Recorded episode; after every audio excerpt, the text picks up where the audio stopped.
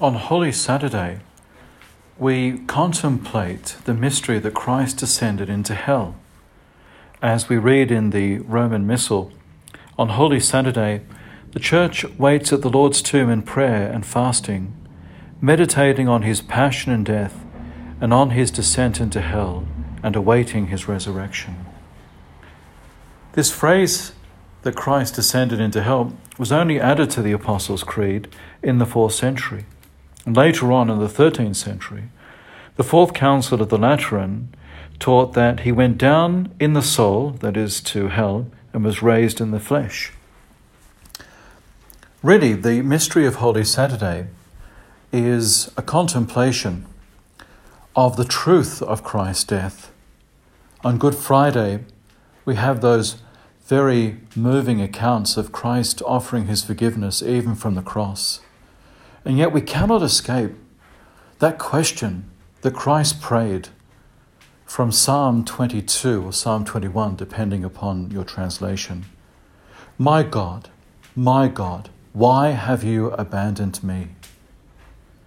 This cry from the Son to the Father encapsulates the feeling of abandonment and loneliness of every single person who has experienced rejection and of death. And this leads us then into the meaning of the descent of Christ into hell. But first of all, we need to make clear what that word hell means. There are two meanings to it, basically, in the scriptures. In the Old Testament, the word Sheol was a word that stood for the domain of death. Those who died went to a realm which was lonely and shadowy. The word Gehenna later in the New Testament added the sense of condemnation and punishment for those who had willfully turned from the mercy and the grace of God. When we talk about Christ ascending into hell, we're referring to that meaning of the realm of death, Christ experienced the lowest point of human existence, the separation of body and soul, the truth that he went to the realm of the dead, and it is as if God became silent. In the tradition of the Catholic Church, there is a meditation upon Christ ascending into hell, to the realm of the dead, to bring salvation even to those who came before him, people like Abraham and Moses, up to John the Baptist, who had sought the truth and the love of God.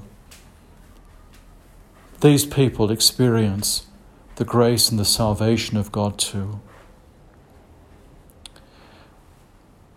This silence of God reminds us of the silences of life, and the loneliness of Christ's death reminds us of the loneliness of moments of darkness in our lives too. The truth that appears from this contemplation of Christ's descent into hell is that God is present even in the darkest moments of our lives. When we are tempted to give up, when we experience the temptation to cease to relate to others, when we have experienced rejection, and when we even feel deprived of the consolation of the beautiful mysteries of our faith and the celebration of the sacraments, as at this time, God is present in our loneliness our isolation, and our pain. The truth of Christ's descent into the realm of the dead is that there is no place that Christ's salvation cannot reach, no place where his love cannot be found. And into this mystery of God's silence and the silence we experience, we open our hearts to his grace and to his mercy when we are alone in the darkness, we feel most afraid. But if someone who loves us would come and speak and encourage us to come out of that isolation into the light, we would find the strength to walk to that person and that point of liberation. Most of all, Christ reaches out to us and, in sharing our death, gives us the truth of a redemption that is not fake, but rather shares with us even the worst points of our lives and yet extends a hand of hope and of encouragement and of peace.